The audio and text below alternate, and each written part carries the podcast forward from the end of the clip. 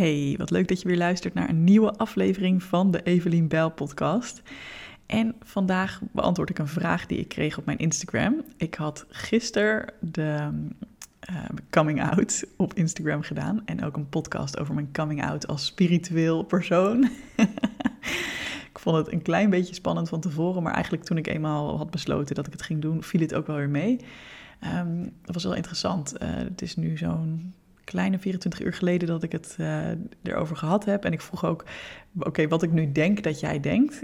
Um, en dat is, oh mijn god, niet nog zo'n gekkie. Jij was juist een van de normale. En uh, 40% van de mensen was het daarmee eens. En 60% van de mensen had zoiets van, nee joh, toch juist leuk. Dus nou ja, um, redelijk bemoedigend. Tegelijkertijd maakt het natuurlijk ook helemaal niet uit, want het gaat erom wat ik wil delen. Maar ja, ik denk wel dat dat iets is wat me tegen heeft gehouden. En ik heb gisteren ook een aflevering opgenomen met één iemand die ik specifiek in mijn hoofd had. En die, ja, waar ik een beetje, die ik in mijn hoofd had als ik dacht van ja, ik kan dit nu niet gaan delen, want wat zal zij ervan vinden? Dus die podcast plaats ik ook binnenkort nog online. Maar ik heb gisteren ook even een vraagsticker online gepost. En een van de vragen die eruit kwam, vond ik wel heel erg leuk om over te praten. En dat is: wat nou als je partner niet spiritueel is? En ik herken me wel in die situatie, want ja, ik heb een geweldige partner en hij heeft helemaal niks met spiritualiteit. En um, ja, dat heb ik ook vaker gehad in het verleden. In het verleden ben ik er ook soms meer, soms minder mee bezig geweest, maar de laatste tijd neemt het wel echt toe. En ik herinner me ook nog dat wij elkaar ontmoeten. Wij kennen elkaar nu ongeveer tien maanden, uh, iets langer, bijna elf maanden. En op onze eerste date dacht ik al van, oh jee, wat gaat hij van dit stukje van mij vinden? Want ik ben langzaam maar zeker echt wel een beetje weg uit de gewone wereld. Waarmee ik bedoel, hè, hij is iemand, hij werkt wel voor zichzelf, maar hij heeft echt gewoon een 9-to-5 job. Um, uh, ja, hij is gewoon een heel normaal iemand, om het maar even zo te zeggen. Weet je wel, hij is gewoon iemand die het nieuws volgt. En uh, ja, gewoon een heel normaal iemand. En ik dacht toen al tijdens de eerste date van, oh, ik ben heel benieuwd wat hij hiervan vindt. En ik was een beetje bang dat hij me zou veroordelen um, om mijn wat meer zweverige kant. En dan bedoel ik eigenlijk het hele spectrum van dat ik ook heel erg in tune ben met mijn emoties en met mijn lichaam. Maar ook het wat meer zweverige, dat ik daar ook interesse in heb. Um, en ik weet ook nog dat, uh, ik weet niet meer of dat op de eerste date was, maar in ieder geval een van de eerste dates, dat ik ook zei van nou, ik ben wel benieuwd wat je van mij vindt hoor, want ik ben, kan wel een beetje zweverig zijn. Zei hij, oh ja, ja, mediteer je dan ook en zo? En toen dacht ik, oké, als je dat zweverig vindt, dan hebben we echt nog een long way to go. zo, ik kreeg even een ontzettende hoestbui tussendoor. Dan moet ik natuurlijk eigenlijk zien als een teken van het universum dat ik uh, dit verhaal niet te vertellen heb, maar um, ik ga het even negeren. Als je trouwens denkt bij alles van, ja, meent ze dit nou of niet? Waarschijnlijk 50%. 50% wel, 50% niet. Mm. In ieder geval, ik dacht dus, oh, als je mediteren als zweverig vindt, uh, you ain't seen nothing yet. Um, maar ik merkte ook al heel gauw dat hij daar helemaal niet veroordelend over was. En dat is denk ik ook voor mij de belangrijkste ja, voorwaarde om een relatie te kunnen hebben met iemand die hier minder mee bezig is dan ik. Ik vind dat dus ook al helemaal prima. Ik vind dat eigenlijk juist ook wel fijn. Um, zolang ik dus echt het gevoel heb dat ik helemaal gerespecteerd word in wat ik wil doen en wil geloven. En om een voorbeeld te geven hoe, uh, hoe dat in onze relatie gaat. Ik vertel hem dan over dingen. En nou ja, nu de laatste tijd ben ik dus uh, bezig met van die kaartjes trekken. Hè. Daar deelde ik in de uh, eerdere podcast ook wat over. En dan, dan zeg ik van, oh ja, je moet ook even een kaart trekken, schat. En dan zegt hij, oh ja, is goed. En dan zeg ik, ja, dan moet je natuurlijk wel even heel goed focussen. Dus nu heeft hij ook een heel ritueel dat hij dan zijn voorhoofd aanraakt... en dan zijn linkerschouder en zijn rechterschouder. Want een driehoek, dat is dan een goede, goede vorm om jezelf uh, even helemaal leeg te maken. En dan doet hij daarna met zijn twee handen een soort van beweging... alsof er regen van zijn hoofd over zijn hoofd heen gaat, zo van boven naar beneden. Hoor je me? Hoor je mijn vingers?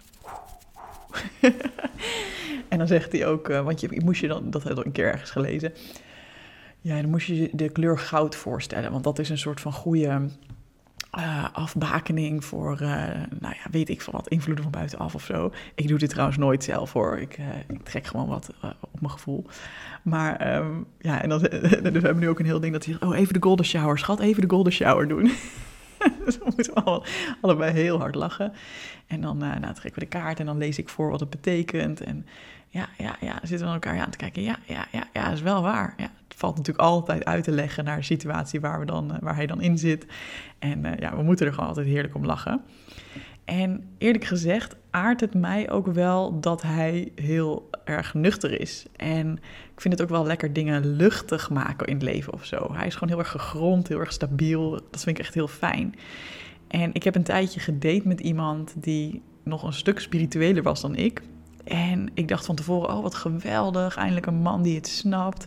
Maar ik vond het eerlijk gezegd doodvermoeiend.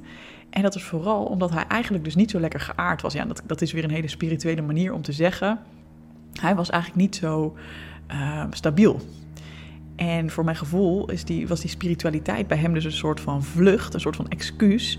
Om ook niet helemaal aanwezig te hoeven zijn en niet echt een soort van commitment aan te gaan en een soort van aardse relatie aan te gaan. En dat heb ik ook wel vaker gemerkt bij mensen die wat meer, en zeker mannen, um, om even te generaliseren, die wat meer in die spirituele hoek zitten. Dat zijn vaak mannen die niet heel erg commitment aan willen gaan. Nou, daar heb ik helemaal geen zin in, helemaal geen tijd voor. Dus dat was gauw klaar. En nu heb ik iemand die er echt helemaal voor gaat. En denk ik, ja, dat vind ik veel belangrijker. En ik ben eigenlijk sinds die date ook helemaal genezen van het idee dat mijn partner heel veel aan zelfontwikkeling moet doen. Dat was echt iets wat hoog op mijn lijstje stond altijd. Maar ja, ik ben er echt achter gekomen. Het is veel belangrijker. Um, weet je, tuurlijk, je moet wel samen kunnen praten over wat je bezighoudt en wat je fijn vindt en wat je lastig vindt. Maar zolang iemand daarvoor open staat, is het helemaal oké dat hij verder niet zoveel aan zelfontwikkeling doet of met spiritualiteit bezig is. En ik heb ook gewoon gemerkt dat er meerdere wegen zijn naar hetzelfde resultaat. dus ik heb misschien in het verleden en nog steeds eh, heel veel cursussen gevolgd, heel veel boeken gelezen. En op die manier ben ik ook met mijn ontwikkeling bezig geweest.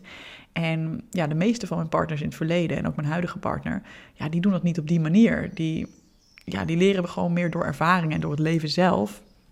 En ja, als je uiteindelijk op een punt uitkomt dat je gewoon heel blij bent samen en het heel fijn hebt, ja, hij is zo liefdevol en steunend. Ja, kan mij het schelen of hij cursussen hierover volgt en of hij in engelen gelooft of niet. Ja, boeien. ik moet wel zeggen, het helpt misschien ook wel dat ik echt nog ontzettend nuchter insta met één been. Dus ik geef helemaal toe met één been, dat heb ik eerder ook al gezegd, begin ik steeds meer in dat zweverige te staan. Um, en ik geloof het dus ook echt 50-50, weet je wel. Maar ik ben ook nog steeds best wel nuchter. En denk ik, ja, ach, misschien is het ook allemaal wel onzin. Maar ik vind het gewoon fijn en dan is het toch oké. Ehm, maar wat wel zo is, ik weet dat dit kan ook een overgangsfase zijn. Hè? Dus het kan zijn dat ik zo 50-50 erin blijf staan. Ehm, maar ik herinner me ook dat toen ik voor het eerst bezig ging met echt mijn emoties erkennen, toen ik eigenlijk net aan het werk ging, toen kwam ik helemaal uit uh, psychologie-studies, super rationeel, alleen maar wetenschap, alleen maar denken. Nou, heb ik eerder wel verteld. Toen ik voor het eerst ontdekte van, oh wacht, ik mag ook naar mijn emoties luisteren. Toen deed ik daar ook een beetje lacherig over in het begin. En een beetje van, nou ja, hè, misschien is het allemaal wel bullshit, maar goed, ik wil toch iets uitproberen. Dus, uh, hè, want ik merkte dat ik gewoon gestrest werd. Um, dus dat, ik had een andere route nodig. En ja, uiteindelijk, en dus, dus deed ik in het begin ook heel lacherig over dingen als zelfliefde en zelfcompassie. Nou, ik kon die woorden amper mijn strot uitkrijgen zonder een soort van over mijn nek te gaan van hoe walgelijk ik dat vond. En in het begin heb ik ook op die manier in de buitenwereld het erover gehad. Maar uiteindelijk werd dat steeds minder en minder. Kijk, nu denk ik gewoon, ja, zelfliefde is gewoon hartstikke nodig, weet je wel. Dat is helemaal niet meer iets wat ik zweverig vind of walgelijk. Ik denk gewoon, ja, nee, ja, iedereen zou een beetje meer zelfliefde moeten hebben. Zou de wereld een stuk beter van worden. Um, dus omdat ik steeds meer ja, begon te voelen van, ja, maar dit is het pad, dit is hoe het zit, werd ik daar serieuzer en serieuzer in. Dus het is natuurlijk wel interessant en ook wel een beetje spannend voor mij van, waar gaat dit heen? Ik ben er nu nog heel lachig over aan het doen, maar ja, ik ben het wel steeds meer aan toelaten in mijn leven. En steeds meer de mogelijkheid aan het onderzoeken dat er misschien meer is. Of ja, dat er andere manieren zijn van wijsheid vergaren dan alleen maar via de ratio en de emoties en het lichaam.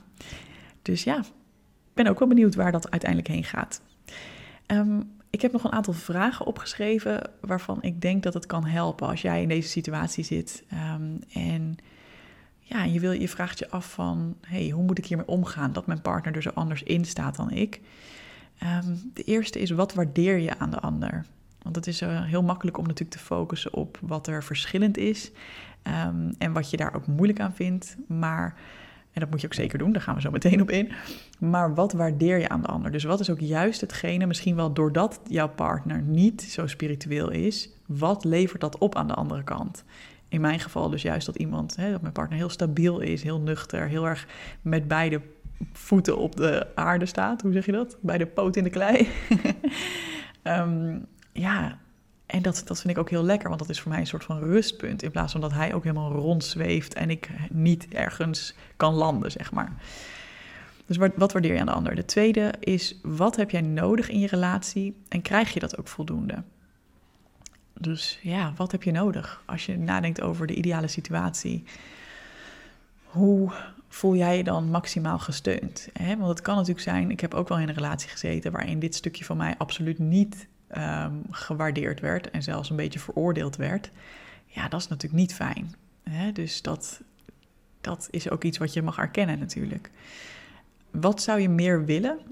En hè, dus dat hangt, haakt ook weer aan op het vorige. Krijg je voldoende wat je nodig hebt? Wat zou je meer willen?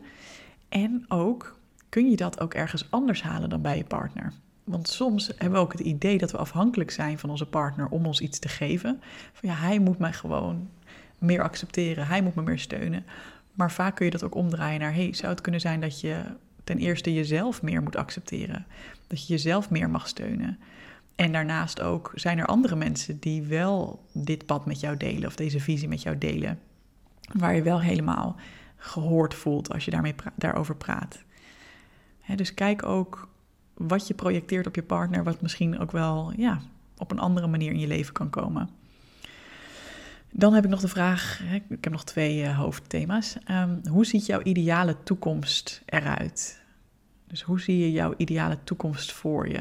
En wat is daarvoor nodig?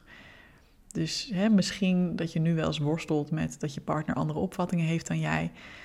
Um, en denk eens van hoe wil jij jezelf meer ontwikkelen in de toekomst? Heb je daar een beeld bij? Hoe wil je, stel uh, je hebt nu nog geen kinderen, zou het bijvoorbeeld kunnen zijn, hoe wil je je kinderen opvoeden als je kinderen zou willen? Um, hè, of gewoon hoe wil je leven? Wat voor leven zou je willen leiden? En wat is daarvoor nodig? Dus is het daarvoor ook echt nodig dat je partner zelf heel spiritueel is? Of ja, zit het er meer in andere dingen die je wel van je partner krijgt? Of waar je het over kunt hebben van, oh, ik zou dit wel fijn vinden hè, als hier wat meer ruimte voor was voor mij. En de laatste vraag, en dat vind ik zelf altijd wel een hele mooie, en dat is, wat denk je dat deze relatie je leert? Want ik geloof dat elke relatie ons iets leert. En dat alleen al daarom het de moeite waard is om relaties aan te gaan. Um, en dat wil dus niet zeggen dat, je, dat elke relatie voor eeuwig hoeft te zijn en voor eeuwig hetgene is wat goed bij je past en je dient. Maar ja, wat zou deze relatie je kunnen leren? En misschien hè, als het iets is. Ik heb bijvoorbeeld wel eens een relatie gehad waarbij ik heel erg me beknot voelde. Uh, niet alleen in mijn spiritualiteit, maar eigenlijk in heel veel dingen rondom mijn levensgeluk. Uh, en mijn vrijheid van keuzes maken. Um, en dat klinkt nu heel heftig. Het was eigenlijk een hele prima relatie van de buitenkant, maar van binnen ja, voelde ik dat toch wel heel erg. En dat heb ik eigenlijk pas heel veel later doorgekregen. Ook toen het al uit was, voelde ik pas hoeveel makkelijker ik adem kon halen en hoeveel meer vreugde er was in mijn leven. En ja, wat die relatie mij denk ik geleerd heeft, is ook juist dat ik voor mezelf mag staan. En dat, ik, dat het helemaal oké is om mijn verlangens te volgen. En dat het helemaal oké is om te zijn wie ik ben met alles wat ik wil doen in de wereld. Ehm, ongeacht wat een ander daarvan vindt. Dus hè, en ik heb ook positieve dingen geleerd van die persoon zelf. Hè, dus gewoon dingen over het leven. Maar ook soms is ook een, een lastige relatie juist heel erg ja, voedend voor jezelf. Omdat je er dan achter komt: oh wacht, dit leert me juist om mijn eigen grenzen aan te geven. Of mijn behoeften serieus te nemen en daarvoor te gaan staan. Dus ja, ik ben wel benieuwd. Ik vond het heel erg leuk dat ik naar aanleiding van mijn uh, vorige podcast super veel reacties kreeg op, uh, in mijn DM, uh, eh, op Instagram. En ik heb ook zelfs mailtjes en appjes gehad en ik vond het heerlijk. Dus als je het ook leuk vindt om met mij hierover te kletsen, dan, dan vind ik dat heel erg leuk. Als je voiceberichtjes stuurt, weet dan dat het soms wat langer duurt of dat ik het soms er niet aan toe kom.